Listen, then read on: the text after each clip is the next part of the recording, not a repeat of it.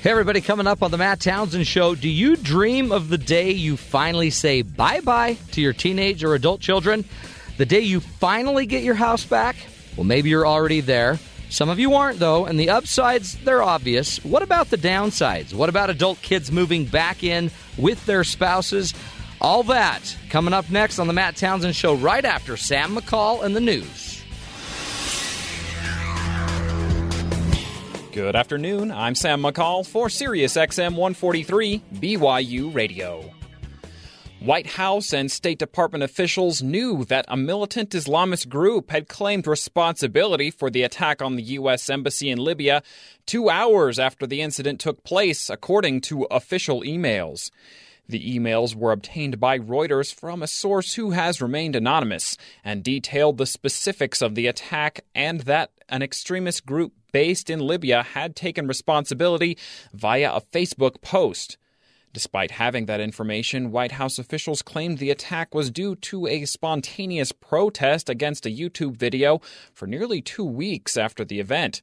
Secretary of State Hillary Rodham Clinton responded to the released emails, saying that a Facebook post cannot be taken as evidence. An investigation is still underway to try and fig- find out exactly who is responsible for the attack that killed four Americans. Donald Trump has been talking up a big announcement that he said could have changed the presidential race, and today we finally found out what his big news is. Unsurprisingly, the news turned out to be less of a shock and more of a deal. Trump has offered to donate $5 million to the charity of President Barack Obama's choice if he will release his college and passport records. Trump has been one of the leaders of the birther movement that claims the president was not born in the U.S. The donation is only on the table until the 31st of this month, and it is unlikely the Obama campaign will take this seriously. Facebook stock is finally starting to turn around after one of the worst initial public offerings in history. Stock prices rose 21% today to just over $23.5 on the heels of strong revenue reports based on the rising sales of mobile advertisements. The mobile ads accounted for 14% of Facebook's total revenue in the third quarter, a strong growth for the company, which had no mobile ads just a year ago.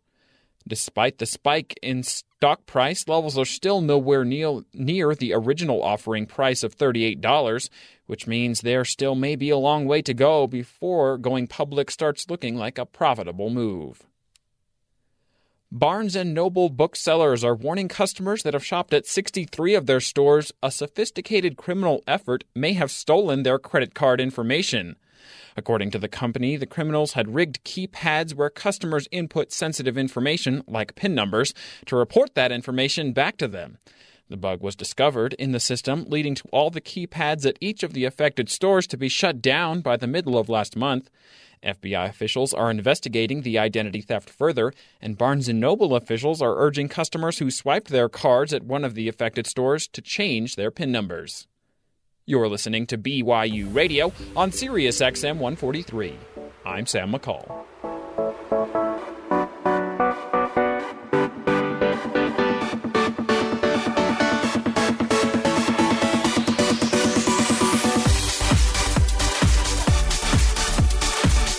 Good afternoon, everybody. Welcome to the Matt Townsend Show. I'm your host, Matt Townsend, your relationship coach, your guide on the side. We do what we can on our show to help you and your loved ones grow healthier, happier lives, healthier, happier relationships. And today we are going to blow it open. If you are an empty nester, uh, if you're somebody out there whose kidlets have fled the house, they're no longer there, just slowly taking your goodness. If they've left you alone and you're feeling, I don't know, the joy maybe of the solitude or the sadness of having to now face that person that you haven't talked to for years that you call your partner. We're going to be talking about empty nesting and how to make sure that your marriage still works, your life still runs okay, how to get over some of the doom and gloom that might hit you around empty nesting. And we're also going to be talking about uh, how to handle it when your empty nest gets filled back up with a bunch of people that just need a place to park their bodies. And to get started on that, we're bringing on our boss. We, he likes to be called Boss Man, Don Shaline. Thank you. Thank you for that uh, respectful introduction. You bet, Boss Man. Yo, he boss. likes it when we talk like Wolfman Jack. Um, so, Boss Man, Don Shaline. Now, Don is the radio manager, BYU radio manager, Mm-hmm.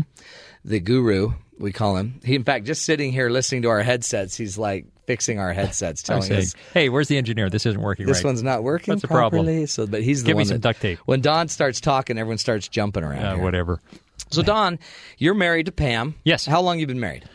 Many moons. Many you're, asking, you're asking me the hard questions. then. You're starting out I'm with the hard questions. because I bet you she's going to listen and yeah. she'll be frustrated that you didn't know. Oh, I can't remember. What does it feel like? How many years does it feel like, Don? Let's just start like that.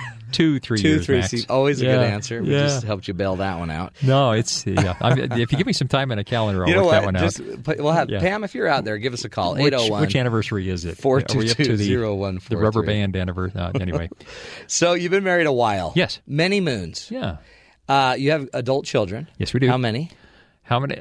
Oh, again, that's a trick question. our, our youngest is on an LDS mission. Okay. Where, So that would be uh, he, he's actually turning twenty. He's in Lubbock, Texas. Oh, really? Yeah, up in the So- Panhandle. And he left uh, probably a year ago. Yeah, yeah, that's been about a year. So you've been empty nesting for a year. Yes, sir. Kids are gone. Loving every Life, minute of I it. bet you're loving it. You love to garden. You guys get home. We, we, have very much enjoyed empty nesting, if you whatever you Yeah. the term is. you Being know. free from yeah. children. Um, and it's been a great time to kind of get to know each other again, and um, and it's not to say we don't miss the kids. You love your kids. Yeah, we do, and and we love getting together with them when they come back for holidays Temp- and things yeah, like that. on a temporary basis. Yeah, and we, we live very much by the adage of uh, grandkids are so great because you can spoil them, then send right. them home. Send you them know, home. And, and suddenly it doesn't matter. So you have some new news. Yes. So you've been free for a year, Yes. unhindered, unencumbered, yes. and you got a call, I guess. Well, let me say this. We um, made kind of a blanket offer at one point to all of our children Yeah. that, hey, if you ever get to a point where things are, are rough or whatever, we've got a house that's big enough that Yeah. if you need to come and just uh, stay for a bit and kind of get back on your feet, Was that that was just one of those things you just throw out there, but you didn't think they'd ever take? It's kind of like when you go visit people and say, "Is there anything I can do to help?" Yeah. What And if I you- yeah? Can you mow my lawn? You're like, I'm sorry, I can't hear you. My back's bad. Yeah, yeah. So they, Uh, so some one of your kids picked you up on that offer. Yes, yeah. Just recently, our daughter and son-in-law, they have a little daughter. Uh, you know, our granddaughter, and uh, a baby is on the way. Yeah. Uh, hard times have hit. Uh, Yep. This this son-in-law is out of work. He's going to school. Needs to get caught up now. Yeah, they've been uh, renting a, place, and uh, the rent is done. And and rather than look for another place, they Yeah. said, "Would do you mind if?" I mean, just we, can we just crash? Yeah, just. I don't like bit. the word crash because No. that sounds very That sounds violent, doesn't painful. it? Yeah. Can we Uh, just come and have a layover, yes, a sleepover. a sleepover for a year or two? They didn't give you a time though. No, no. We, uh, uh, as we talked about um, the the future possibilities, and I, we we understand that you should one should uh, get things kind of clarified Yeah. in writing and things tie like that. down. so Legal. that- I'd I'd probably do some blood tests. prenup, yeah, or whatever they call Some it. Um, labs. anyway, we, we were attempting to do that with a little pre move in meeting. Yeah. And, um, we It's weren't very hard. specific. Yeah. Well, and and it, you don't because you love them and you want to help them. Yeah, and you're and here you to help. you don't want to pound them down further. No. they're they're No, they're hard down. times, and And then yet you're wondering. Ugh. yeah. I mean, you may not be wondering, but I'd be wondering. Things can go wrong. Yeah, I know this because when I was a young married pup, uh, and and we had moved around a bit. I, was- Yeah. I was in the radio business. You move around. Yeah. and, and so at two different times, I was moving back into the Utah area. And uh, looking Needed- for a place to rent, and in the meantime, I stayed with first my parents the first time, Yeah. second time with my my wife's parents, and it was just for a month, and that was the See- longest month well, and that, and you were the little one. You were the yeah. youngin. I was I was the kid with the uh, let's see the first time I think I had we had one child. No wait. Yes, both times we had just one child. So See, this is interesting because you're um, you're now seeing it as the adult, kind of not. I guess they're all adults, but you're now seeing it as the parent. yeah. And do you, do you sense which role's easier? I mean, it's hard for either one of us. Yeah, I think it's hard on both sides. Yeah. I think, fair, fairly speaking, it is just hard once you've been out and you, you call your own shots and you decide what time you get up and you decide if you play video games Yeah. at night or whatever. Suddenly to be in somebody else's house and no matter what they do or don't say, you know, oh, okay, that's kind of bugging them. Yeah. And I can't really. Are they is gonna- it all right if. I sit here? That's and- my chair. Yeah. He's sitting in my chair, Yeah. Archie Bunker. Yeah. It's. You can call him Meathead. Yeah, okay. This will be great. That'll work. That'll that'll uh, improve the relationships. You sure. meathead. now the neat thing is, so they already have one child. Yes. So I guess that's great. I guess Pam's probably just so excited to be She with her grandbaby. Oh, yeah. yeah, yeah. She's she's looking forward to that, to being able to to uh, play with the the current granddaughter, and then the, the, with the baby on the way. It's Yeah. like, you know, mom can be right there and and help uh, get things started. Cricket. However- Cricket. Now I've got some great news for you, Don. What's that? I found an article in um, the the magazine The Week. Have you seen The Week? Uh-huh. W E E K. But uh, listen to the, just the headline: Why it's impossible to ignore the sound of a crying baby. So, um, Oxford University researchers have found that people are pre-wired, including grandparents, Including to grandparents. respond to a child's distress signal of crying. Really? Yep. Huh? Even if you don't want to. Even if you don't want to, let's just say, Even I don't like, know. Let's say you're ignore it. sleeping. Yeah. Like just ha- yeah. Here's an example. You're sleeping, and your brand new baby that'll be born sometime soon, and then will be brought home to your home Uh-huh. with your daughter and your it'll be your grandbaby. Uh, let's just say that baby cries hypothetically, Hypothetically, because they normally don't. They really. don't. usually. Yeah. but apparently this little bundle of joy, when it's disgruntled, the researchers have found that there's a reason it's upset, and science says that you're it's going to trigger a, an emotional response in everyone in the home, basically. uh, in the brain, you're hard, you're hardwired to hear it. No matter how hard you try, you can't tune out a baby that's crying, So even if you're just- a man. Yeah, I was going to say, wait a minute. These guys that uh, you know Nope. are, are dead asleep in Yeah. bed, and Now, short of being deaf, yeah, you're probably going to then hear this cute little baby cry.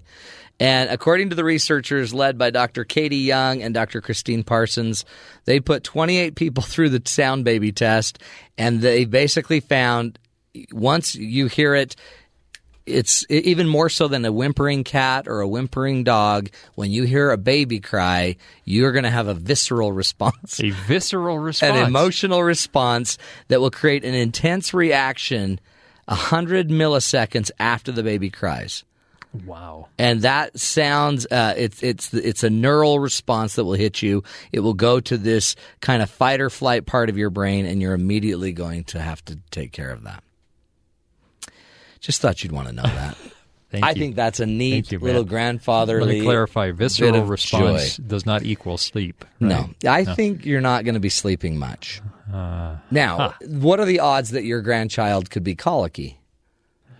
You know, you never know. Have any of your kids been colicky? well, who knows? Well, I bet Pam does. Pam's No, I- already thought this what, what- through. What, I'm saying is, is that you know, is it colic or are they grouchy? Or are they disgruntled? Have they just lost their gruntles? or are they just mad that they always have to be at grandpa's? yeah, I mean, it, it could be that they have something you know deep seated. But, but anyway, I, they're they're crying. That's the That's point. right. And the neat thing is, you guys get up early, so you guys really ought to take that morning shift. I mean, if you loved your grandchild, yeah. you'd get in on the morning shift. Uh, hopefully, you can give me some advice here, Matt. I'm I'm about to listen to a great advice show from Matt yeah, Townsend. To I just think out, it's fun to just kind of wallow in this. you're you're just going to beat beat me up. I can tell. Well, I think it's neat that you're doing it because I Thanks. personally wouldn't let my kids back. you you would move or something. Well, that's I've been with them so much lately. They're mine are young, that's true. and so you still got them there. I've got them there, but I might have two leaving within a year. yeah. So when that happens, then I might get sad and want them back. You kind of do. You kind of go, oh, yeah. You look at these pictures when they're little and all Oh, that kind of stuff. and you forget again. all the bad stuff. And then the baby cries. Yeah. And then now you you already have an answer for this. I've heard because isn't don't you have a room somewhere in your house that's specially made for babies? Well, yes. You see, I do uh, sound recordings and things like Yeah. that, do voice work and what the like, and, and I have a soundproof booth. Booth or a room? Yeah. You call it a booth It's more or booth. it it's small. So it's, it, it sounds like a baby's booth. Yeah. So we could we could now adapt that. Put the baby in there. Put the just put a little speaker that just goes Yeah. right to an earphone for your mom, for the mom, Uh, yeah, for to the dad. not to us. No. And that's all we need. Oh, that's cute. Won't work. It won't work. I think No. it's illegal to too. put a baby in a booth. Probably, yeah. even if it's soundproof. Yeah. So I, I we don't I don't have advice for you, but we are going to ask our experts on this. We have a psychiatrist coming on, and his wife, who is an expert in communication.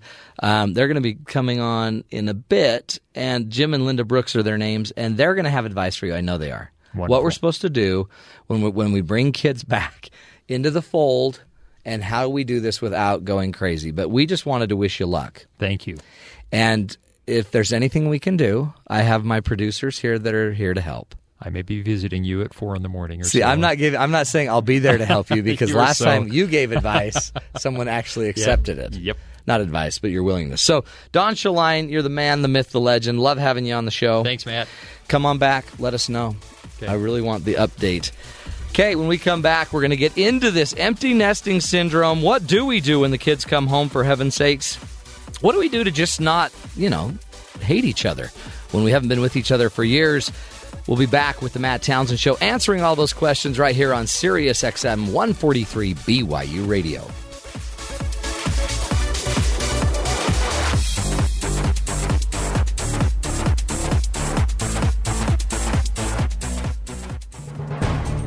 This summer at the beach, there's a new lifeguard on duty, and her name is Emily, but she's no human. This is Innovation Now, bringing you stories behind the ideas that shape our future. Imagine being caught in a powerful ocean riptide. As you struggle to keep your head above the water, you see something in the distance. It's a lifeguard. Or is it? This summer, it might just be Emily or the Emergency Integrated Life-Saving Lanyard. Invented by Arizona-based Hydronalix, Emily is a padded surfboard that's capable of swimming up to 28 miles per hour. Powered with a tiny electric pump that shoots a forceful stream of water, this robot lifeguard is about six times faster than its human counterpart. And it's equipped with surfboard sonar, so Emily can scan underwater for movements associated with a swimmer in distress. The system can be deployed by a lifeguard from the shore, a boat, or even an airplane. Once in the water, Emily is guided by remote control to the swimmer in trouble. This robot lifeguard even contains a camera and speakers to help calm the person being rescued. Be sure to keep a lookout for Emily this summer at the beach. She'll no doubt be doing the same for you. Innovation Now is produced by the National Institute of Aerospace through collaboration with NASA and is distributed by WHRV. Visit us online at innovationnow.us. Are there some global issues you wish you could know more about or could get an inside perspective on? Notes from the Kennedy Center presents lectures and seminars from international diplomats and scholars discussing issues and events from all over the world. Become a more informed global citizen and tune into Notes from the Kennedy Center weekdays at 2 p.m. Eastern here on Sirius XM 143 BYU Radio.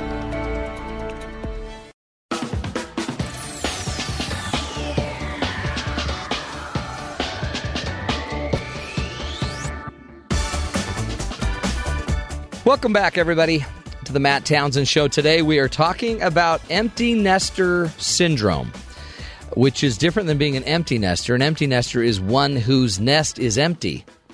The syndrome would be then the depression, the funk, the grief, the loneliness that comes because your nest is empty. And uh, we're going to be bringing on some experts uh, who can help us with this. Jim and Linda Brooks. Uh, uh, he's a psychiatrist. She's a, an expert in communications, and they teach couples who are empty nesters how to make it through that stage of life. Interestingly, divorce rates tend to go up during that stage. A lot of stuff happens. We'll get into all of that. But with our topic today, we wanted someone uh, to talk about the perspective of preparing for empty nesting. We asked our producer, Madison Alfredo, to interview someone in this phase. Let's see what she found.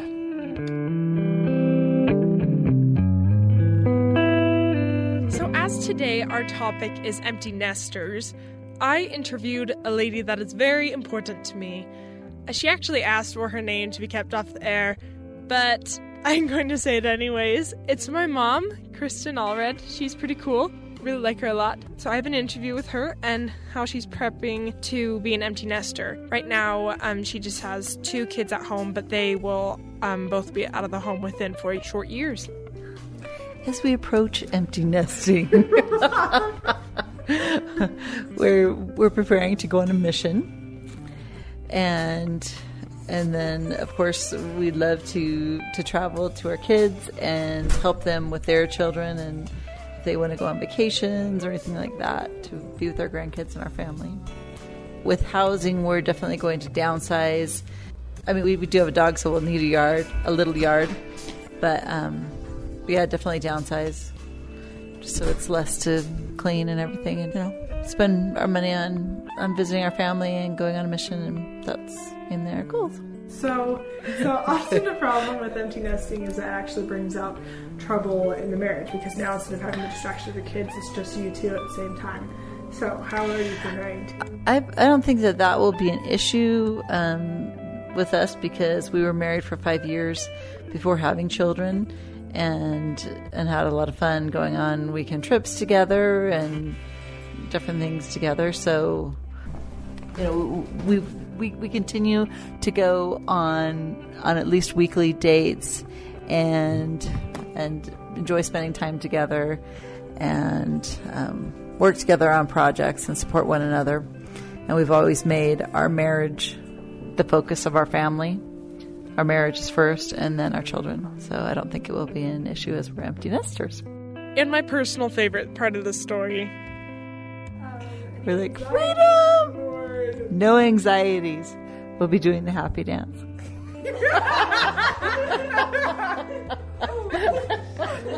we miss you. So, as you can see, my mom's pretty great. They've been prepping for empty nesting by having the main focus of their lives together being their marriage instead of their kids. They also have plans for later on things that they would like to do, different goals that they have. I advise people to take likewise courses and and words straight from my mom. The end. Often no, no.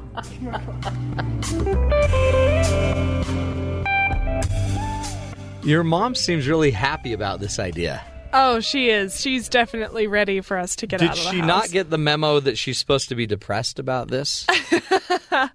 um, she's not going through the syndrome of Yeah, empty nester. She's all. like loving this. Um, well, I mean, it's just always something like growing up. Um, my dad has always said that my mom is his best friend. And so they're excited to get to spend time together. And they've always been focused on having their kids be independent. Remember, like, how I moved myself out of the house, stuff Mm-hmm. Yeah. like that. So they're just like, yeah, our kids will deal with it. They can. They're big kids. yeah, they, they know how to do what they're going to Would do. they? Would your parents let you back in, or do they like change the locks? Um, they would let us back in, but they've been pretty vocal that they think that that would be really weird. I mean, like you can't live in your car. No, Duh. but they're just like you don't have to have a nice house. It can be a bad house. Yeah. Like just like the they find value in the importance of like living on your own. Yeah, I think this is a great lesson because your parents are planning this. They're not just letting life happen. They're kind of actually anticipating that they want you all gone. And they've raised you to be more mature. And they, your parents are. I mean, a lot. A lot of this is in the future. They're going to go on a mission for the, their church in the future, but they're they're cleaning the way. Yeah. Yeah, they're preparing for everything now. Like um like my dad has like some things where like he can't really go upstairs when he will get older. You Yeah. know, like now it's fine, but when he gets older, so they're just like, okay, they just know it'll be a one story house. It'll need to have a little bit of yard because they've always enjoyed having Yeah. a dog. We have a dog right now. So just stuff like that. They just know, okay, this is what we're going to look for. Stuff like that. And so they are definitely prepared for when, because we're going to be all out of the house in four years. Everyone's going to be gone. So It sounds like, and she sounds so happy. she's a happy person. Yeah. Or is she happy because you're all going to be out of the house and she has a plan? Probably. Or yeah. she's just inherently happy? Um, both, I would say. But you know, she still misses me. Sometimes she'll be like, "Hey, you should call me." You should call me more. Hey, hey, pal.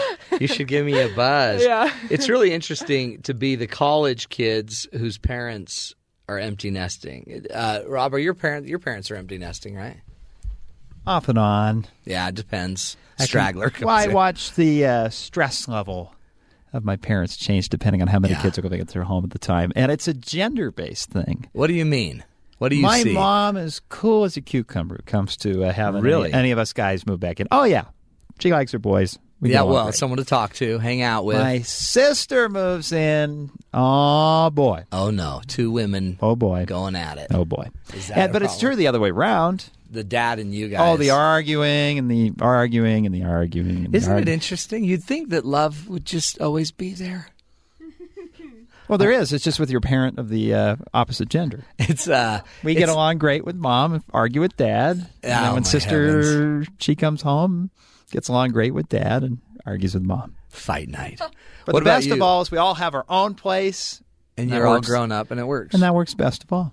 well, I think it's cool. Sky, what about you, bro? Am I? Am my parents empty nesting? Uh-huh. They're not. I'm the oldest. Are you really? I am Out of how many? four. Oh, wait, good number. we have four in the Um, family too. You're the oldest, Yeah. and you're what? Paved the way. 16? Uh, 15 and a half. 50, almost 16. Almost 16. Getting your license. Getting my in license soon. Six months. So excited. I know. I saw Rob out there driving with Bring your uh, learner's permit today for practice after Yeah, yeah, I after it. work. I got it. Okay. Don't Yeah, yellow lights they're tough, but uh, I think you'll pick those up today.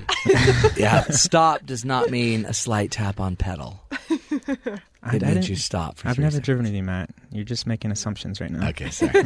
so, um, because I my, I can't even imagine my kids going. Except like last night, I go home and they're everywhere. I have kids. I have kids everywhere. I have six kids. Well, your kids are pretty young. Like your youngest ones are pretty Seven. young. Mhm. Yeah. And we tried to see to get them to move out, and they literally have nowhere to go. Just give them to the monkeys or the goats. Yeah, Like we, that's why when I told my wife that animals can raise our kids, uh, she told me that when she leaves me alone with them, they already are raising Oh. her kids, which I found rude. That's very rude. So we might get some goats because we have a back shed, and if we get some goats and put the kids back there, it's a big deal. We're talking empty nesters. And we're going to be bringing on some experts after this break. Uh, Dr. Jim and Linda Brooks are going to be with us. Um, they have spent a lot of time helping couples through this stage of life. Some of the research shows that it's a scary stage because uh, it's not always, you know, there's issues. It's kind of stressful. It, all of a sudden, you have to face your marriage and figure out if you really want to be with each other. Um, some studies show that actually your your divorce rates go up during this stage of empty nesting. And I think our experts, our J- Jim and Linda Brooks, are going to tell us it doesn't have to be that way. There are ways to get healthy. There are ways to get your life taken care of. And maybe one of the best is to follow the advice of Kristen Allred, Madison's mom, who just was planning on it. And she didn't even want her name in there. So that's why we're calling her Kristen Alfredo, um, just in case anyone knows Kristen Allred. She's a great lady. She's Kind of great like lady. her, but I'm a little bit biased. You're so, totally yeah, you biased. know. and um, does does by the way, does Kristen know about your dating practices with older men? anyway, she does now. So we're going to come back talking to Jim uh, Brooks and his wife Linda Brooks. They're going to teach us the ins and the outs. The ups and the downs of empty nesting, how to make it through healthy, happy, how to love your partner again and create a healthy life together after the children move out. That's up next on the Matt Townsend Show, right here on Sirius XM 143 BYU Radio.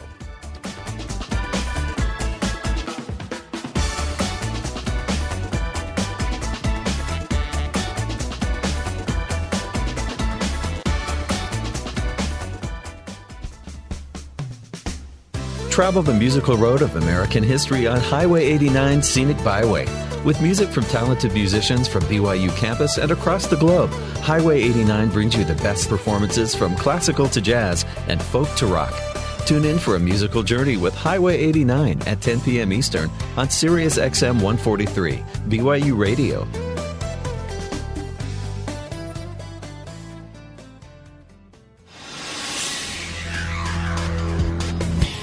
Good afternoon. I'm Sam McCall for Sirius XM 143 BYU Radio. The Syrian government has indicated they are likely to accept the truce deal put together by a UN mediator that will declare a ceasefire for this weekend's Islam holiday. The UN Security Council is urging all nation, national and international parties with influence in the region to help enforce the ceasefire. The measure is the first significant step in decreasing the Syrian violence in months. Leaders of the Free Syrian Army, an opposition group, have also indicated their support for the holiday ceasefire, assuming the Assad regime takes the first steps. Further proving the uncertainty of the presidential race, Mitt Romney took a one point lead in the polls today, which President Barack Obama held yesterday. The online Reuters poll shows that registered voters have switched today to support the GOP candidate, but the slim margin is statistically insignificant. The poll also asks voters if their opinion about the candidates has changed recently based on the debates. Most responded that the third and final debate, which took place earlier this week, did not change anything about their opinions of either candidate. With the election just about two weeks away, efforts to misinform and pressure voters are picking up in swing states. Voters in Florida, Virginia, and Indiana have received phone calls telling them there is no need to vote in person, as you can do it over the phone, which is false. Some top companies, including those owned by the prominently Republican Koch brothers, are urging all of their employees to vote Republican. Billboards in low income areas of Ohio and Wisconsin show men behind bars and have messages about the Ill- illegality of voter fraud, which critics say are meant to deter low income minority voters. Deceptive and intimidating tactics are generally seen in the last few days before an election, but this season it seems all the stops have come out a little early. The Millennium Bomber has been resentenced with a harsher term after an appeals court ruled that his original 22 year sentence was too lenient. The attempted bomb plot targeted the Los Angeles airport on the New Year's Eve 1999. Federal prosecutors had the case appealed to argue for the longer sentence after the bomber refused to cooperate with other investigations and rescinded his previous testimony about other terror suspects. The Seattle based federal court obliged, and the sentence has been upped to 37 years. You are listening to BYU Radio on Sirius XM 143. I'm Sam McCall.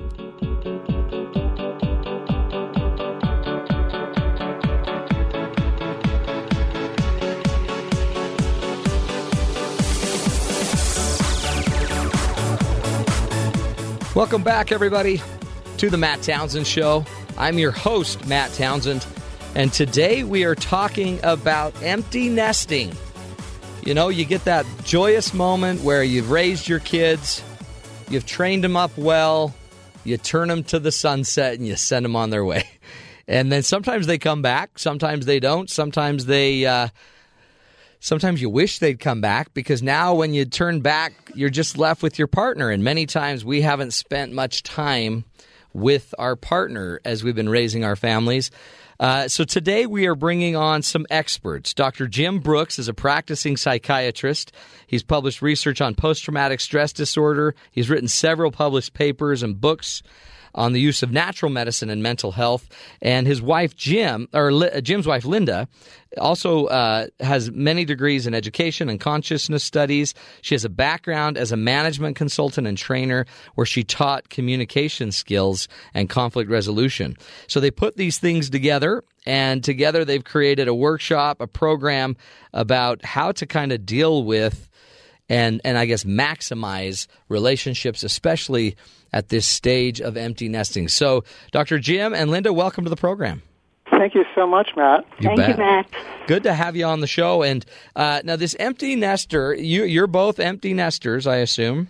Yes, we are. In fact, I just this last month wrote my last check, uh, support check to my son who graduated from college Oh, a few months back, but I still was helping him out because he couldn't find a job, couldn't Yeah. find a job.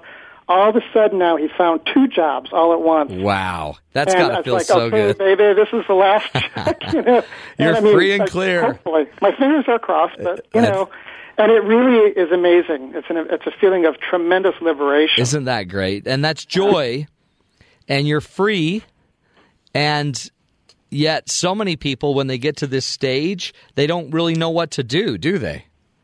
You know, Matt, you spoke about the joy of when the last child leaves home, and something that struck me is that it's not always a joy. Yeah, Very sad. often for a lot of couples, that's when reality sets in. hmm And the reality is, we haven't We don't even know who we're with. The reality is we've kind of lost ourselves in these children. My theory is that if, when there are children, if the couple didn't keep their their relationship a priority, then the children become the biggest priority, and in that way, the couple is able to avoid what's really going on between the two of them. And so 20, 25, 30 years later, when the last kid leaves home, suddenly they look at each other and go, uh oh, who's Hi. this person? Yeah, I'm who are you? And, so- and and Matt, even sometimes uh, a uh, a man or woman in the relationship is just holding on, actually thinking about getting a divorce as soon as the last kid leaves. Yeah, a lot of but them they're are. kind of holding out because, hey, you know, they don't want to hurt the kids. Right. I just read some Quote, research unquote. that says that the divorce rate actually goes up 16% at that stage. Correct. While people are I'm trying to figure surprised. it out. I'm not surprised to learn that statistic. Well, and it's and it doesn't have to be that way. I mean, it's I guess some of it is we're just busy, right? We have these kids, we're busy. Some of it is we might be hiding. Some of I guess some of this is and we'll get into this eventually that we don't have the skills to relate. And then once we start having kids, we don't have the time to work on the skills to relate. That seems like some of the excuses or things I hear from couples that are going through these stages.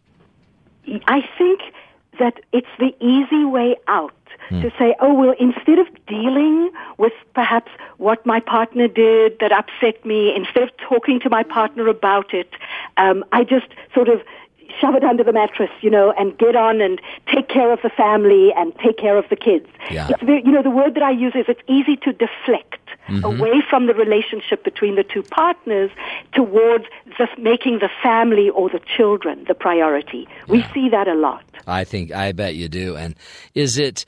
It seems like I mean a lot of us got married younger, so we were we were fairly naive to who we were anyway.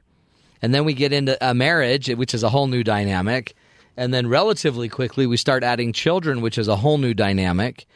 And then the children fade away and we're left back to our second dynamic and we don't have a clue what to do there. Is that Right. is that why you guys put together the workshop? Exactly. I mean, it's it's hard enough, Matt, when let's say if there aren't children, it's it's marriage is hard enough. Yeah.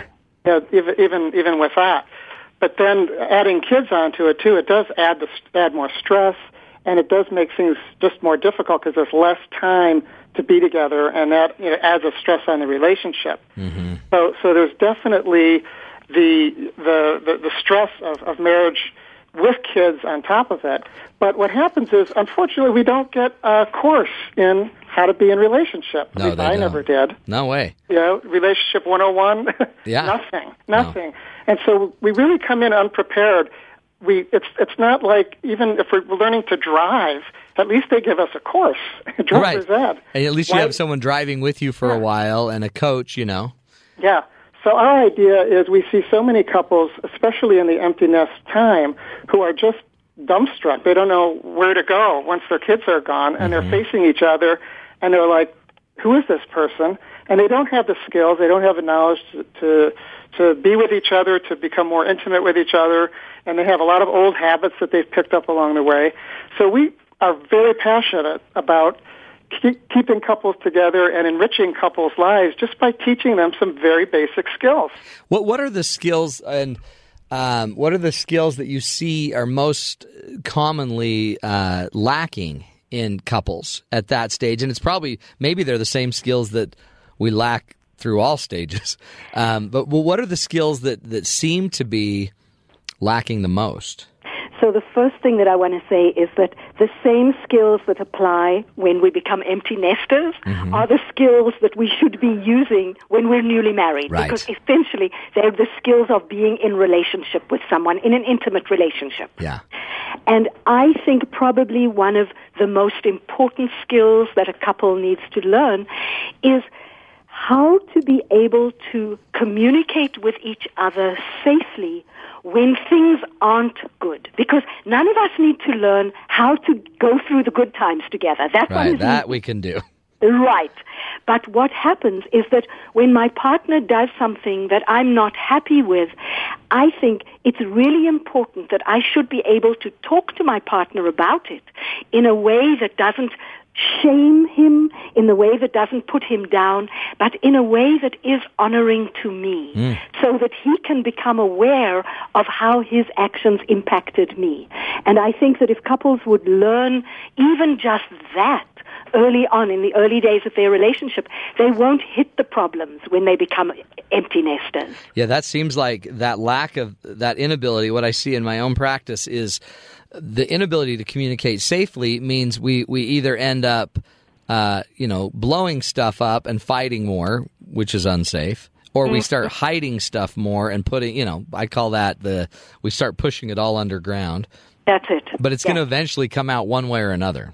Correct. And, And- every uh, oh, go ahead, Matt. I was just going to say, and, and I guess when it would come out is, you know, if we if we're if we're staying in this marriage because our kids are important, then we would just wait till they're gone. Then it's going to come out. Exactly.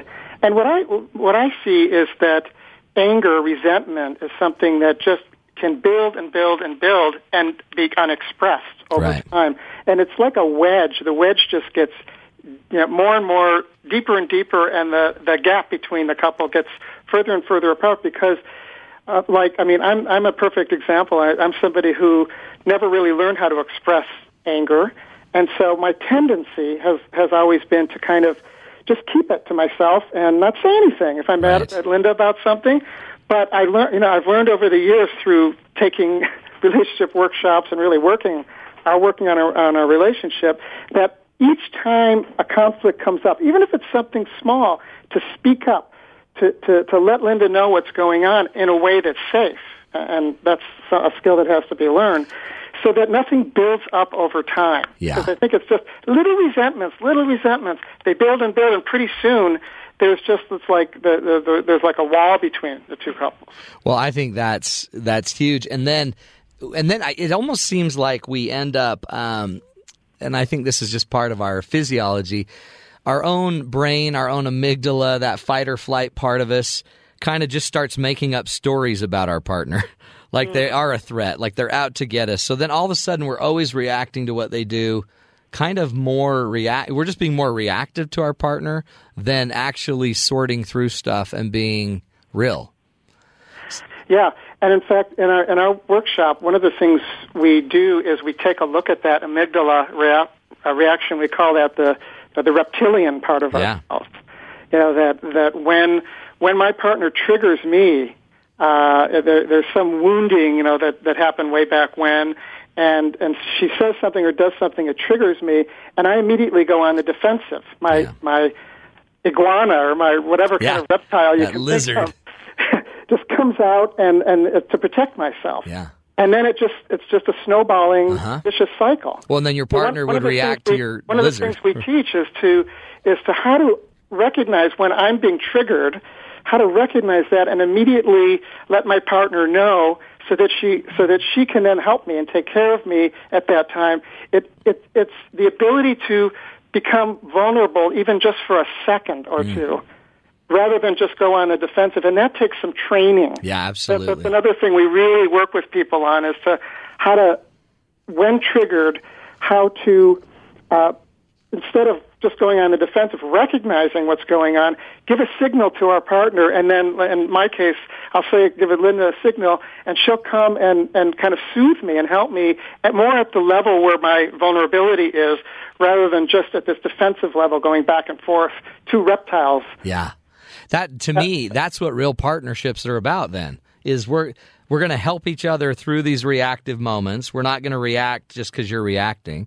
I mean, Linda doesn't need to turn into a snake because you're a lizard. Um, so Absolutely. Right. And I think that, that another um, thing that couples need to know is that it is inevitable that we are going to trigger our partner. Sure. As hard as we try not Yep. to, it's inevitable that that's going to happen. I agree. And so like that's the key is we need to then know what to do when the trigger takes place and then and how to kind of soothe each other. How to get through it together instead of turning it into a fight. And the and the ironic thing is that the conflict, when it comes out, can actually become an opportunity for closeness and, and intimacy. Yeah. Cuz you It like you were be- saying, you're vulnerable.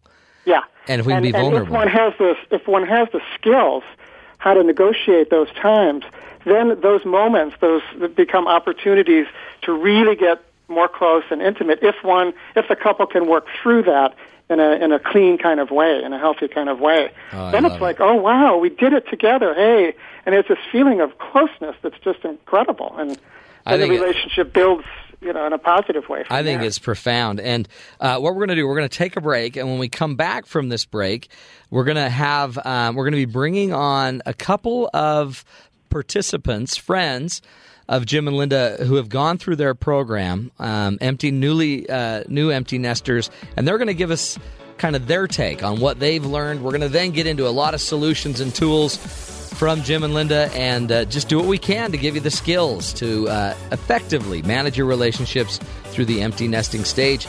You're listening to the Matt Townsend Show. Stick with us right here on Sirius XM 143 BYU Radio.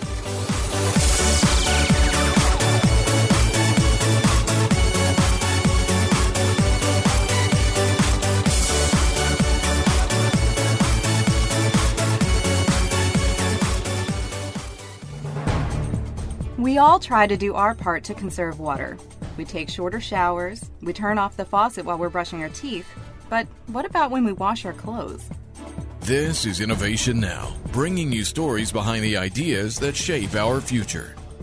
Americans use more than 350 billion gallons of water on laundry every year. That's a lot of water. And that's one reason Xeros Limited is working on a solution.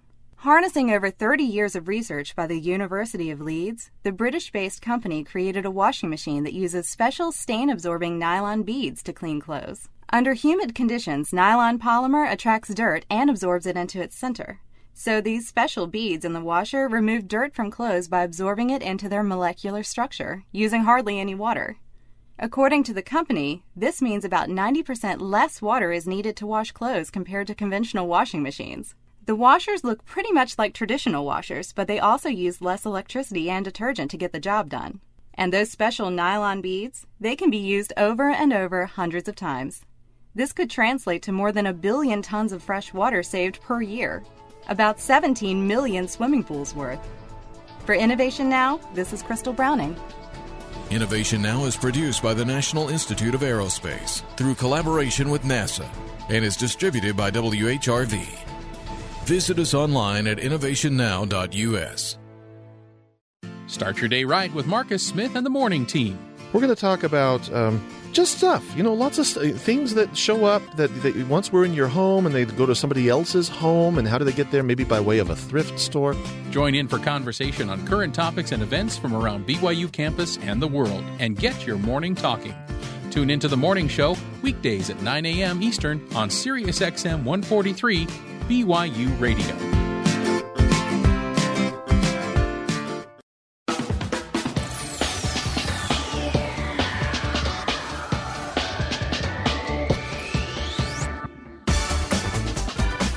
Welcome back, everybody, to the Matt Townsend Show. Today we're talking about healthy empty nesting, how to make it through and, and strengthen your marriage uh, while your family's kind of uh, going their way.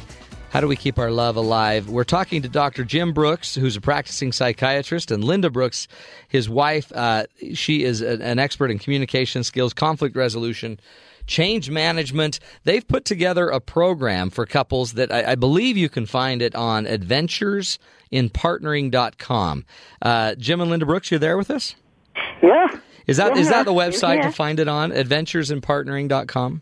Correct. Okay, and uh, just a great place to go. And they offer these weekend, their weekends, I guess, or are they?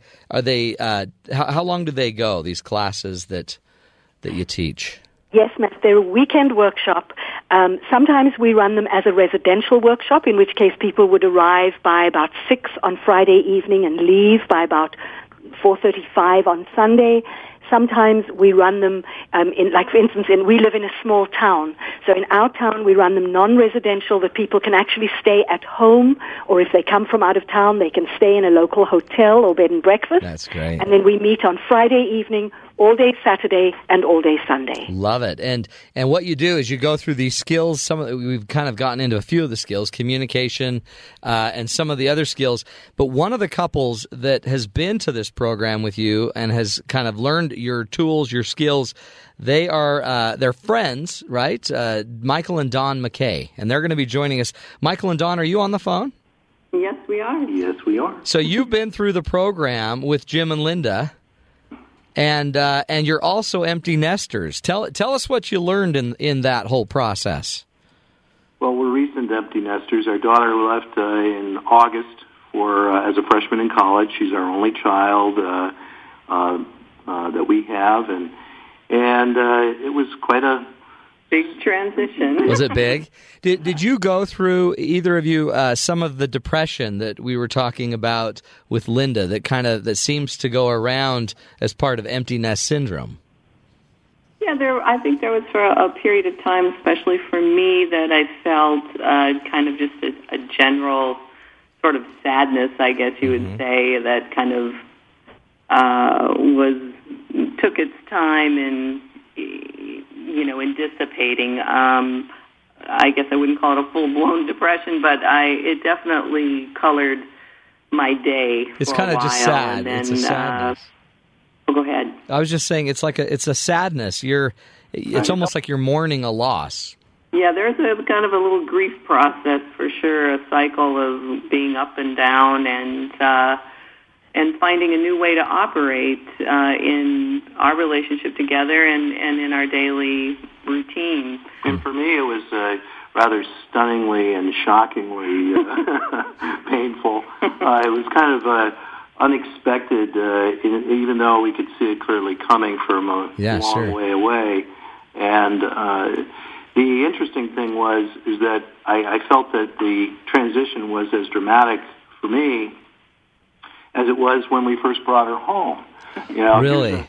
there was a you know this new life in our our life that suddenly became the focal point, and all of a sudden, you know, oh hey, I know you. You know, now I got to focus back on this uh, primary original relationship. Isn't that and there was a rediscovery process, and I thought it was very fortunate that we at that time took uh, the uh, program that Jim and Linda offered because uh, that really helped us uh, orient ourselves. What What did you notice uh, as you went through the program? What What did What did you learn the, that helped the most? What were some of the things that stood out for you as you know essential to being able to make it through this stage? Well, I think one of the most important things that uh, the uh, program really offers is to uh, discover uh, a way uh, that you can create greater endearment on a daily basis. Yeah, there's a daily ritual that I really appreciated because it it sets off um, a daily routine for us, um, and uh, it, it it grows every day, which is a beautiful beautiful thing to have. There were actually several different things that uh, we learned during the um, uh, during the weekend. There is a, a particular kind of conflict res- resolution methodology that they use, which I thought was very good. Um, but that's uh, uh, and that's very valuable. Uh, we don't have a tremendous amount of conflicts, but we've used it. Uh, uh, I think once or so. But then there's this other one that uh, uh, we learned that was uh, something was really new, and that that had to do with how to call for help when one of us or the other was actually uh, feeling like, oh, you know what, I'm kind of succumbing to a uh, a pattern that really doesn't work for me. That's the one that Jim and Linda were just talking about. Is, is that uh, Jim and Linda? Is that the one that you were talking about before our break, where you just Exactly. you can just say, "Hey, Yeah. I'm losing it here." Yeah, and we go through a whole uh, series of, of uh, you know, we uh, uh, working with a couple to get what what is their deepest vulnerability? What is the what is the deepest, most painful thing that gets triggered by by, by conveniently by my partner? She seems to know how to press that button every time. Yeah. magically. Yeah. Well, yeah, she's mastered that button.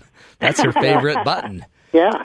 And then, and then, what you do, I guess, is you you get them deep to understand what their deepest vulnerability is, and then you help them create together a way to to invite the other people person to help them handle this moment differently?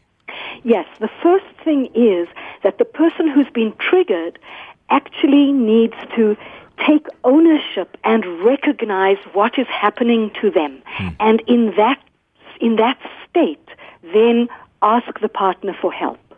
And then the second thing is that we work with the partners so that the partner will know exactly how to respond in the most appropriate way to give the help that's needed at that time. Oh, that's huge.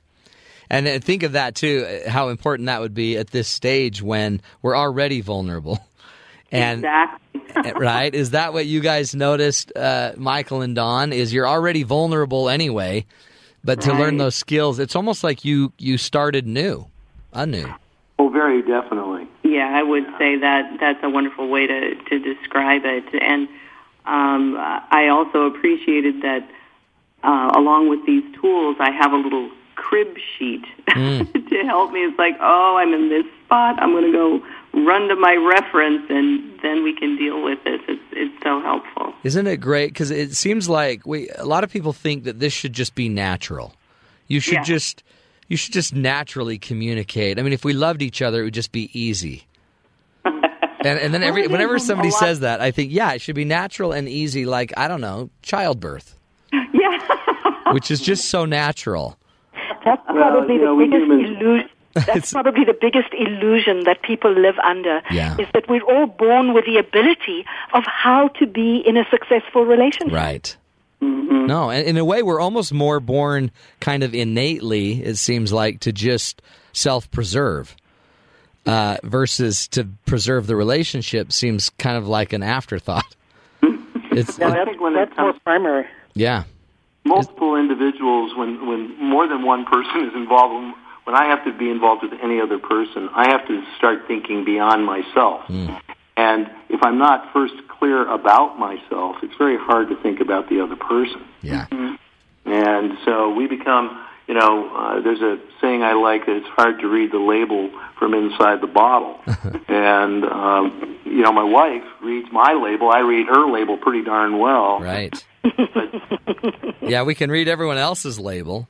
Yeah, but it's kind of hard to read my own, you know. Yeah. But And their this is the label's so messed up. The relationship where we can learn to actually help each other grow. I think that's. I mean, uh, the neat thing I think I'm hearing is that this is teachable. This is learnable. Um, as as we kind of wrap up this segment, uh, I'd love to hear um, from Michael and Dawn what uh, what stands out. Like, how has it really impacted you as a couple now to be able to to be together, to be alone, and and maybe take your marriage relationship to this whole new level? Well, I think we recognize uh, we've, we've been talking a lot about it as to what is our our next step. We realize that we have to create a new a life because the life that we have been focused on for the last 18 years is is definitely changed. And so now, what are we going to do? And we have to make it work. And we're very optimistic about that. just having optimism to be together is probably worth whatever it costs to get into the program. exactly. You know what I mean?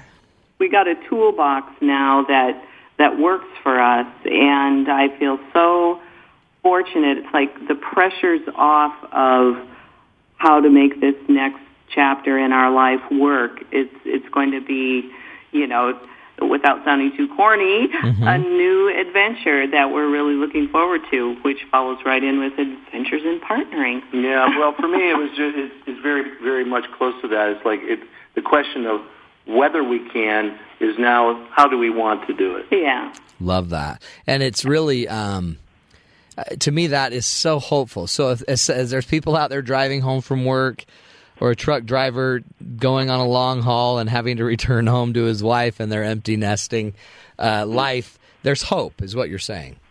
Sure. Yeah, and it's exciting. It's not just hopeful. It's it's exciting. We get to make a new a new chapter that we're looking forward to. and I think it's also improved our relationship with our daughter. We don't feel there's this edge that was there of oh, you know, kind of this conflict of you're leaving now.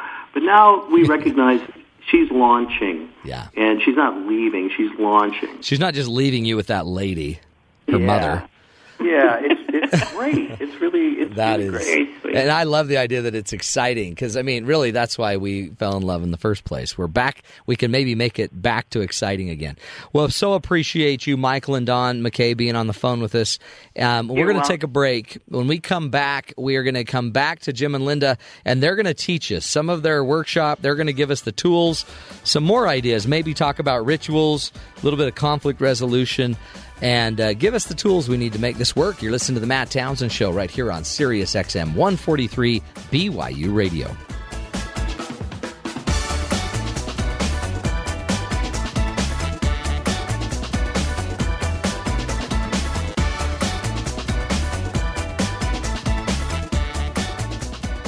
KBYU FM, HD2 Provo. Last weekend, the Cougars almost pulled off the upset. Wide open, back of the end zone. Touchdown, Cody Hoffman. But BYU left South Bend empty handed, and with just four games remaining, need two wins for bowl eligibility. This week, the Cougars travel to Atlanta to take on the triple option attack of the Georgia Tech Yellow Jackets. BYU football versus Georgia Tech this Saturday on BYU Radio. Pregame begins at 1 p.m. Eastern Time with kickoff scheduled for 3. Here on the home of Cougar Sports, Sirius XM 143, BYU Radio.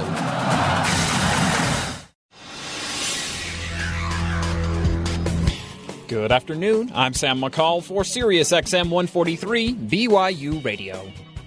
The Federal Reserve is suing the Bank of America on the basis that their mortgage fraud contributed to the collapse of the housing market.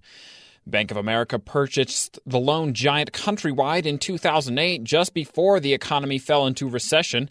Countrywide was well known for approving risky loans and is at the center of a fraudulent approval, program nicknamed Hustle. A U.S. attorney said that the company's loan practices were spectacularly brazen in their scope. Top economists say that for the economy to recover, recovery to really take hold, that the housing market is going to be one of the most important segments to bounce back. Last night, third party candidates got their chance to face off and share their views about who should be the President of the United States in a debate moderated by Larry King and Christina Tobin. Libertarian Party nominee Gary Johnson, Green Party nominee Jill Stein, Constitution Party nominee Virgil Goode, and Justice Party nominee Ricky, Rocky Anderson all took part in the exchange, which started off with a question about how they felt about the top two party system. Unsurprisingly, nearly all of the third party candidates opposed the top two parties. Anderson described described them saying the two parties are putting a stranglehold on our democracy, and Johnson labeled President Obama and Mitt Romney as Tweedledee and Tweedledum.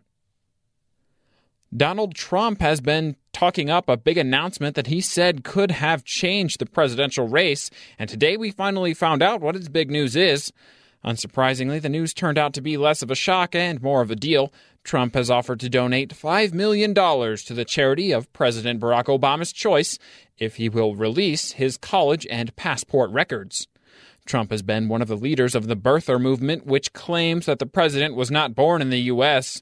The donation is only on the table until the 31st of this month, and it is unlikely that the Obama campaign will take this seriously. Facebook stock is finally starting to turn around after one of the worst initial public offerings in history. Stock prices rose 21% today to just over $23.5 on the heels of strong revenue reports based on the rising sales of mobile advertisements. The mobile ads accounted for 14% of Facebook's total revenue in the third quarter, a strong growth for the company which had no mobile ads just a year ago. Despite the spike in stock prices, levels are still nowhere near the original offering price of $38, which means there still may be a long way before going public starts to look like a profitable move. You're listening to BYU Radio on Sirius XM 143. I'm Sam McCall.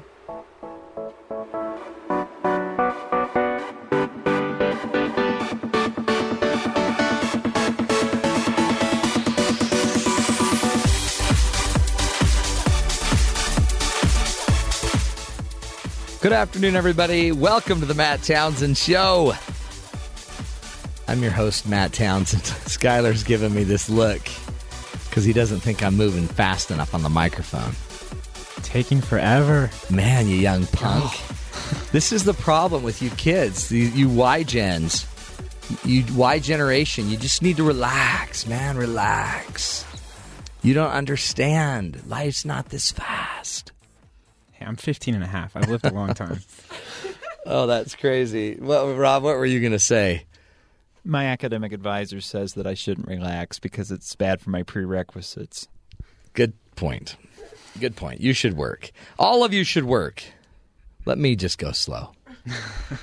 Anyway, uh, we're talking today about empty nesting, and we um, have some experts we're going to be bringing on in a minute uh, who can guide us through. They're going to give us some skills, some some tools, show us uh, really how to connect, how to create some more intimacy in that stage when we're left with nobody else but the person we started the whole race with, our partners. And so we're going to get back to uh, Jim Brooks and his wife Linda, and uh, but before we do to truly understand why your adult children or grandchildren may act like boomerangs and make it impossible to empty out your house because some people just don't have their kids leave. Or they do and they keep coming back as we talked about earlier on the show. You need to take a trip into the crazy adhd riddled mind of a generation y young adult so you went to all this trouble to get your kid off to college, working overtime, mortgaging the house, anything, just so little Junior and little Juliet get an edge over the competition on this 21st century economy and go off and make lots and lots of money says Junior as he comes through your front door with his diploma in European Middle Ages cultural diversity in his hand to hang on your wall, in your frame, in your house, paid for with your home equity loan payment, where he sits in your chair in front of your TV watching the exact same cartoon he was watching five years ago when he left for college. Scooby Dooby Doo, where are you? We got some work to do now. Boomerang being the term the Pew Research Center calls those one in three adults ages 25 to 34 who are coming back home, the highest rate since well, practically right after World War II, and a lot higher than back in the 1980s when you and practically every other adult was going out and forming their own households. But if it makes you feel any better, it's just as bad in the UK. Worse in Italy, where they even have a word for it. They call it a bamboccione, which I hear means big baby. So is Generation Y just lazy? this responsibility. Maybe. Don't use me because I don't agree. But uh, those jobs just aren't paying what they used to, especially if you have to go work at the grocery store after graduation because it's the only job you can find, right? Hey, plus those student loan payments. There's no money left for rent afterward. Responsibility. What's that? Responsibility. It's not that Gen Y doesn't want to form a household and get married. Polls and data show huge support for it. Problem is, they just don't have a whole lot of confidence that they're going to be able to pay for it. Why even try to pay for it when those baby boomer parents are just so nice that you stay at their house? They feed you and everything. That's the key. If you just quit feeding them, they'll either die or go away. So if you need help and you got these boomerang kids that keep coming back, don't feed or water them for a week and see what happens. Um, actually, that's just bad, mean advice. But uh, we're, we've been talking about empty nester. Now, some, you know, but the boomerang kids are a real deal.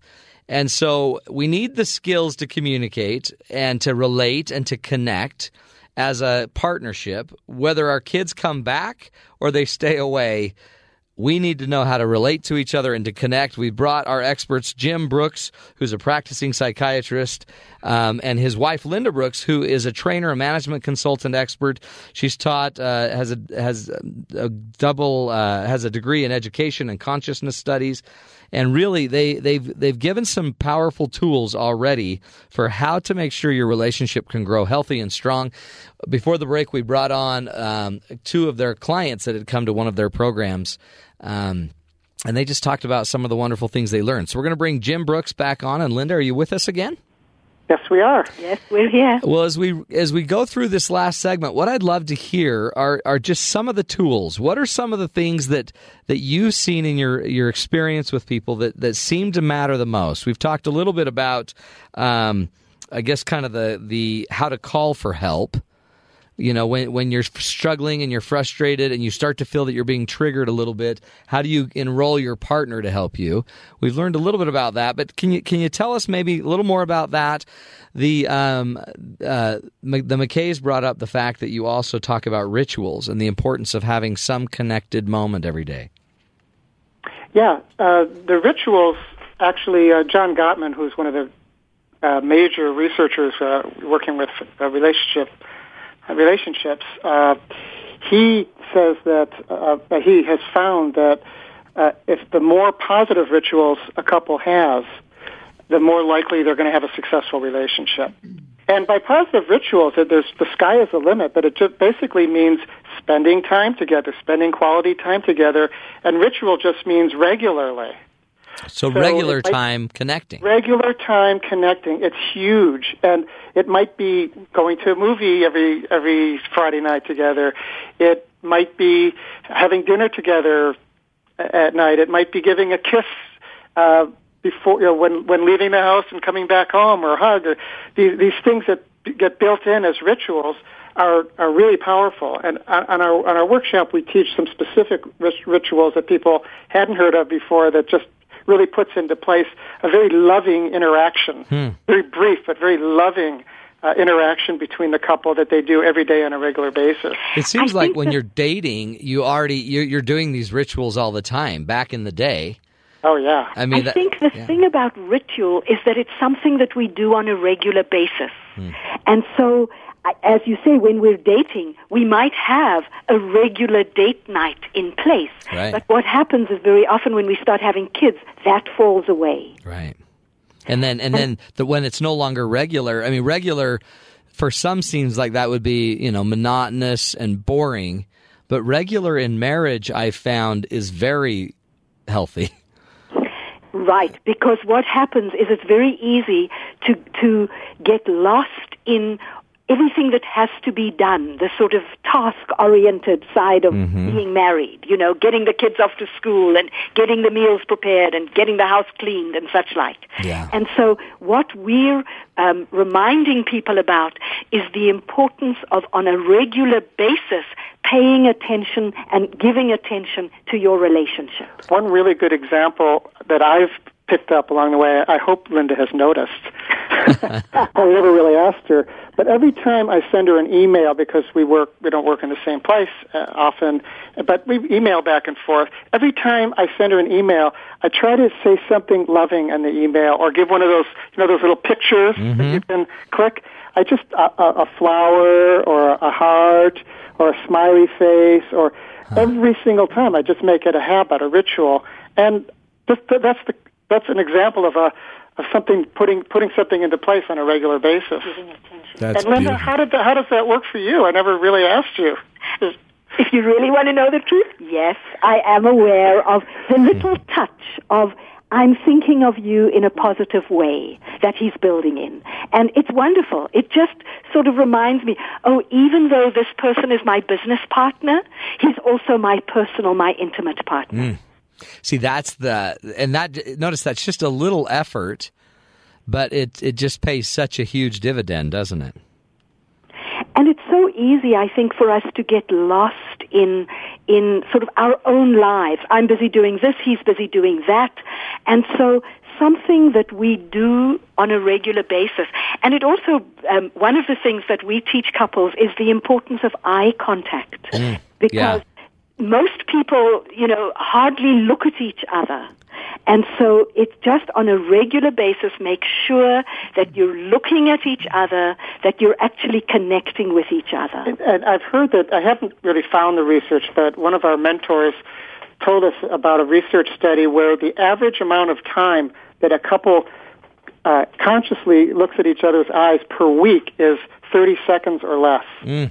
That is sad because when you were first dating, you couldn't take your eyes off each other. I know. And now we can barely look at each. Don't make me look at you. I'm married to you. Isn't that sad? But I guess so. You're just saying a lot of this just sounds um, like making intentional things that matter, uh, like little loving rituals, eye contact, and making that an intentional act. Yeah, I think that that's a very good way of, of understanding what we're saying because too often um, we, we, we just, we don't think of being intentional about the relationship. So as you say, it's just a matter of switching our attention and saying, I am intentionally going to focus on my partner here. And, and it just needs to take a few seconds. Another good ritual that, at least in my opinion, a good ritual that we recommend couples do, after, especially after they take our workshop and gain some skills, but anyone could, could do this, and that is about once a week, just sit together for maybe 10 minutes and just talk about anything, Yeah. anything at all that's going on. Because oftentimes things happen, things build up, emotions build up, sometimes just ideas build up, and we never communicate with each other about it. So we just say five minutes for one one person, they just talk, the other person just listens. And then the other person has five minutes just to talk. The other person just listens. Well, don't. That's am I not huge. supposed to fix it? Because when I listen, I like to just fix it for him. That's why. That's why the other person just listens. That's What, what a relief a to just know. I am a total man. But what, what a relief to know that all we have to do is just you can share and I can just hear it. That's it. And that's also, of course, where we can sneakily build in some time for eye contact. Mm-hmm. Because while I'm listening, I'm looking at and making eye contact with my partner. Yeah, I think that's the way to do it. I mean, and, and I found that eye contact, I do activities with my clients as well on that. And honestly, I don't know that I've ever found anything that creates more softening Mm-hmm. and more closeness than somebody just doing eye contact. Yeah. I mean, it really, you wouldn't think it would make that big of a deal, but it's it, it's just so real, isn't it? It, it you Yeah. can no longer I can no longer just treat you like this irrelevant thing if I'm looking in your eyes. Yeah. Yeah. Because the expression goes that the eyes are the window to the soul. Yeah. And so what we're doing is we're really opening up to our partners. You know, we like to play on the words intimacy. That intimacy is a, is you can regard it as into me see hmm. intimacy.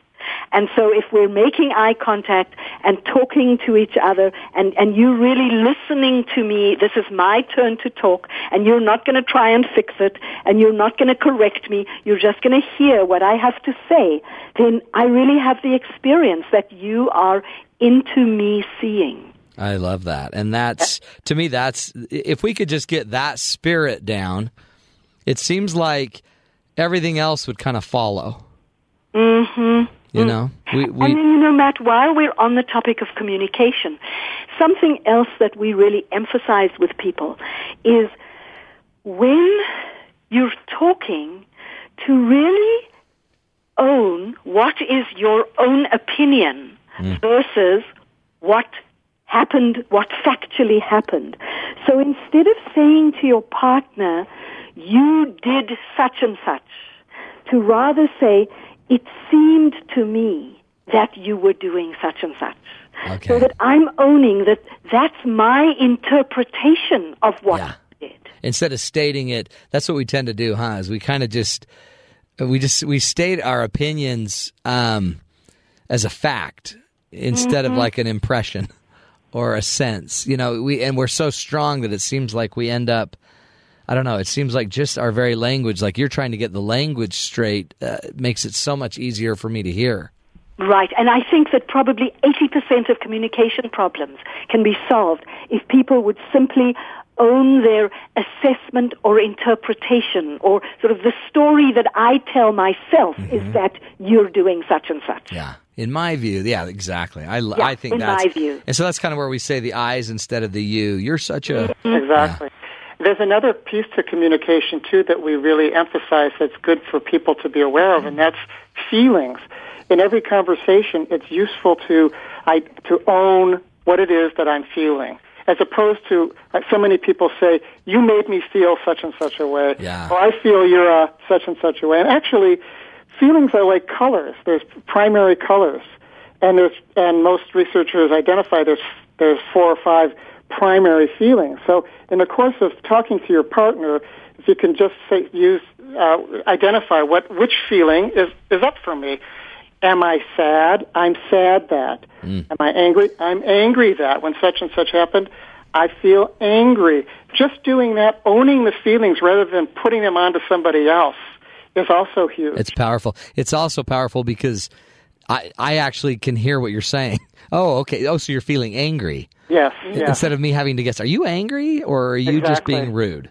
or, or expressing anger, anger sideways, or in a passive aggressive way, or in, Uh-huh. an, in, a, in an aggressive way. Rather Powerful. state it and own it. I love that.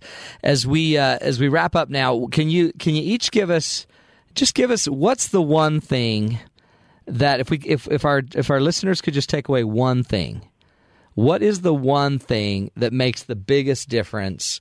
Maybe as as we're left in this empty nesting stage. If we could only choose one of your skills, one idea that we that you found to be so critical, what would that be?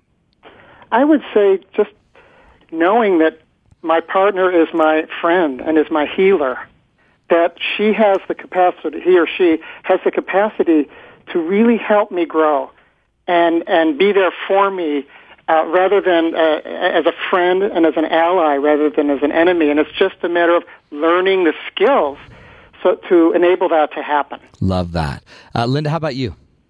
I think for me, probably the most important is to not stuff our feelings, but to be willing to talk to our partner and tell our partner what is going on for us so that so that it doesn't build inside of us but that we are able to share with our partner what's going on Mm, and the, and through the sharing and the willingness to share, I guess that's where the partnerships become right powerful stuff. And Yeah. they, so this is uh, Dr. Jim Brooks and uh, Linda Brooks. They are the um, they're founders on www.adventuresinpartnering.com where they have couples retreats for couples.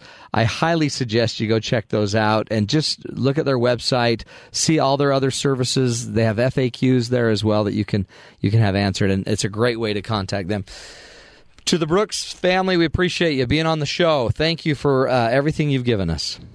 Thank you so much, Matt. Thank you so Thank much, you. Matt. And we appreciate that. And when we come back, we're going to wrap up the show, give you a few more insights, go over some of the human factor news. Uh, you know, the good, the bad, and the ugly of being human. Hopefully, you're learning some tools to make your relationships better at whatever stage you're listening to the Matt Townsend Show right here on Sirius XM 143 BYU Radio.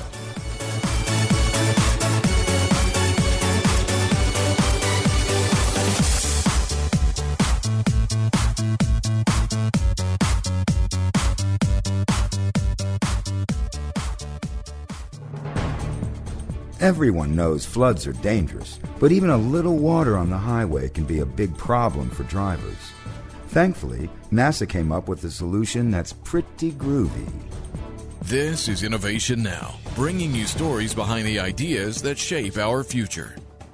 If you've ever hydroplaned, you know a little bit of water on the road can lead to serious accidents. When there's enough water on the pavement, the tires of a fast traveling vehicle can lift up off the roadway, losing traction and control. That goes for aircraft landing on a runway as well as cars on the highway. That's why NASA began researching ways to reduce hydroplaning in the 1960s. NASA's research intensified with the unique landing requirements of the space shuttle.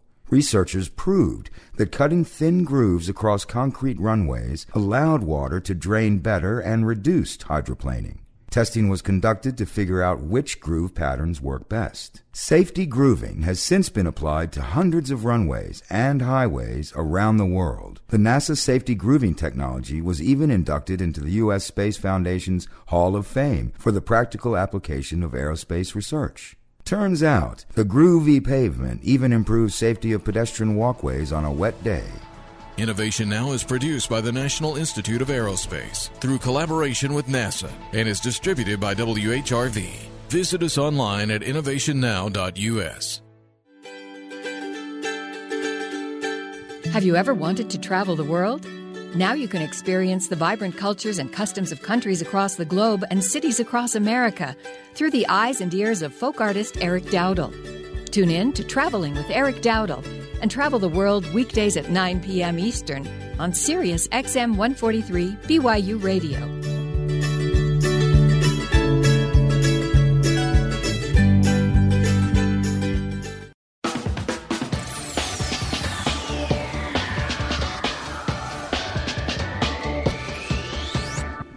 Welcome back, everybody. See how quickly I jumped in on that one, Skyboy? Wow, that was really, really fast. he gets so uptight. no, he's cute. Uh, so we're doing the human news, and uh, this is where we like to talk about the good, the bad, and the ugly of the humans. And who better to do that than my humanoid friends, the team, the group, the groupies. Skyboy's got a story for us. Sky, what do you got? Okay, man, I've got a question for you first. What are people going to say about you at your funeral? He's gone. I know. I know what I'm going to say. This is what I want on my. I want this on my tombstone, in quotes. I told you I was sick. Exclamation point. That would be so terrible. That Wouldn't that be great? Oh That would my be great. gosh. Rob's got one. You would. Well, I guess now that uh, Steve Jobs is no longer with us, Yes. he can't officially endorse a candidate, right? But that's okay because the candidates are in, trying to get him to endorse him anyway. So, uh, in a recent speech, uh, President Barack Obama said, "We believe that a little girl who's offered an escape from poverty by a great teacher or a grant for college could become the next Steve Jobs." And then Mitt Romney at the uh, Republican National Convention speech uh, back in August. Business is growing. Uh, business and growing jobs is about taking risks, sometimes failing. Well, Uh, sometimes it works, sometimes it doesn't. It usually uh, doesn't work out exactly how you would have imagined. Steve Jobs was fired at Apple, and he came back and changed the world. Interesting. See, they're all go- love Steve. They're going for the Apple vote. the Apple vote. So that's what Steve Jobs would put on his is I could run for president or something like that. Something what, like that. What were you? What's your? Okay, was Okay, do so- you like my? Do you like my epitaph thing? I do like it, but because I saw you wipe a tear away. You just mean a lot to me, Matt. Thank you. okay, so this guy in in Brazil, um, his family got a call saying he was a car washer, and his family got a call saying that he died. Oh, no. and his brother, his brother got the call in a tragic car washing accident. Um, I don't know how. It, oh, it said he'd been shot dead. Oh my heavens! And so they, uh, so his mom is holding a funeral for him, and while they're holding the funeral, um, one of his buddies sees him walking down the street and says, "Hey, everyone's mourning your loss." And so he goes to their house, and ev- they're having the funeral for him when he shows Oh, up. My word! And it says What? that people says that some people fainted and others were so scared that they ran away. um, but what happened is Ghost. Where have you been? Car wash. there was another car washer who looked almost identical to him. They said who was the one who got shot. Oh, oh my heavens! And so the brother came and like picked up the wrong body and took it to the funeral. Unbelievable. And it wasn't his brother, but they thought it was his brother. Wouldn't you be grateful, but then freaked out? Like, But the poor family of the other one, they're just yeah, then like, someone else has got bad news. yeah, that's Yeah. terrible. Holy cow! Well, See, you do that- knock on their door. Ah, good, good news and bad news. oh, what's that? Uh, the good news: so and so down the street. Turns out he's alive. Bad That's news. great. Isn't that great Yeah, news? the bad news. Now your son. That's another story. That's horrible. Yeah. Okay, that's interesting. So that's a. We're, let's just go with the theme of things that were lost that now are found. Okay, let's go there because I know Madison Alfredo has a great one for us. Okay. All red, Madison All red. Oh, is it all No. red? Sorry. I'm just choosing. Sorry about he that. knows Get those mixed up how all the time. my It's thing hard, is. Alfredo. So apparently there was a Marine who was stationed in Afghanistan who um he raised four thousand dollars so that he could be reunited with his best friend from there. It was a dog. Wow. Named Bolt. So uh, Bolt? Yeah, his Like name the was- cartoon Somebody's character? a Disney Yeah. fan. I know it's kind of funny, but um, I thought the dog just made it back, but this guy had to raise money to get his dog back. Yeah. This was just some. This was just some Afghanis Afghani dog. How do you need four thousand dollars to get your dog back? I think- is it in impound. The dog, well, dog he had to get spayed or Quarantined and neutered, and, he that. had to get his shots. Okay, we're up to hundred dollars. Let's keep going. Uh, we are Uh, in it costs a lot Afghanistan. more than okay, that. eight nine hundred dollars for airfare. and then to fly them over and then for quarantine. You need a visa, a dog visa, doggy visa. Oh man, I don't know. Some- I, that math isn't adding up. some- you know what? If I could make four thousand dollars a dog from Afghanistan, Oh my gosh. loaded. Here's a better idea. I'm sure there's all kinds of cheap dogs that you could pick up used right in Afghanistan. Oh my Cheap. gosh. Get your cheap dogs here. So he made it back. He's Yes. healthy. Yes, He's he happy. did. Mhm. Well, let's wrap it up with that. Madison Alfredo, you nailed it again. Your parents are so proud of you, Mr. and Mrs. Luigi Alfredo. Uh, anyway, I don't know where Alfredo came from, but we just like to give people names on the shows just to keep their identities Yeah. quiet. Thanks for listening, folks. Thanks for joining us. We're here every Monday through Friday, 5 o'clock Eastern Time. We'd love to have you back tomorrow. More fun, more ideas on how to make it through this crazy thing we call life. You're listening to the Matt Townsend Show right here on Sirius XM 143 BYU Radio.